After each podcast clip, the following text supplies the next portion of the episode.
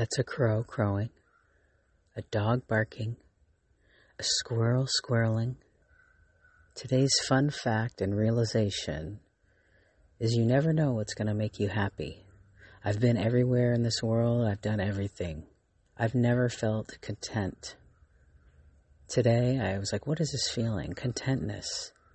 I'm sitting in the smallest town. My mom is in her room watching Wedding Planner with J Lo and Owen Wilson. She loves it. I'm drinking coffee, looking at the grass grow. So there you go. You never know what's going to end up making you happy, but you just have to try a bunch of different things. And, uh, whew, boy, I think you'll know it when it happens.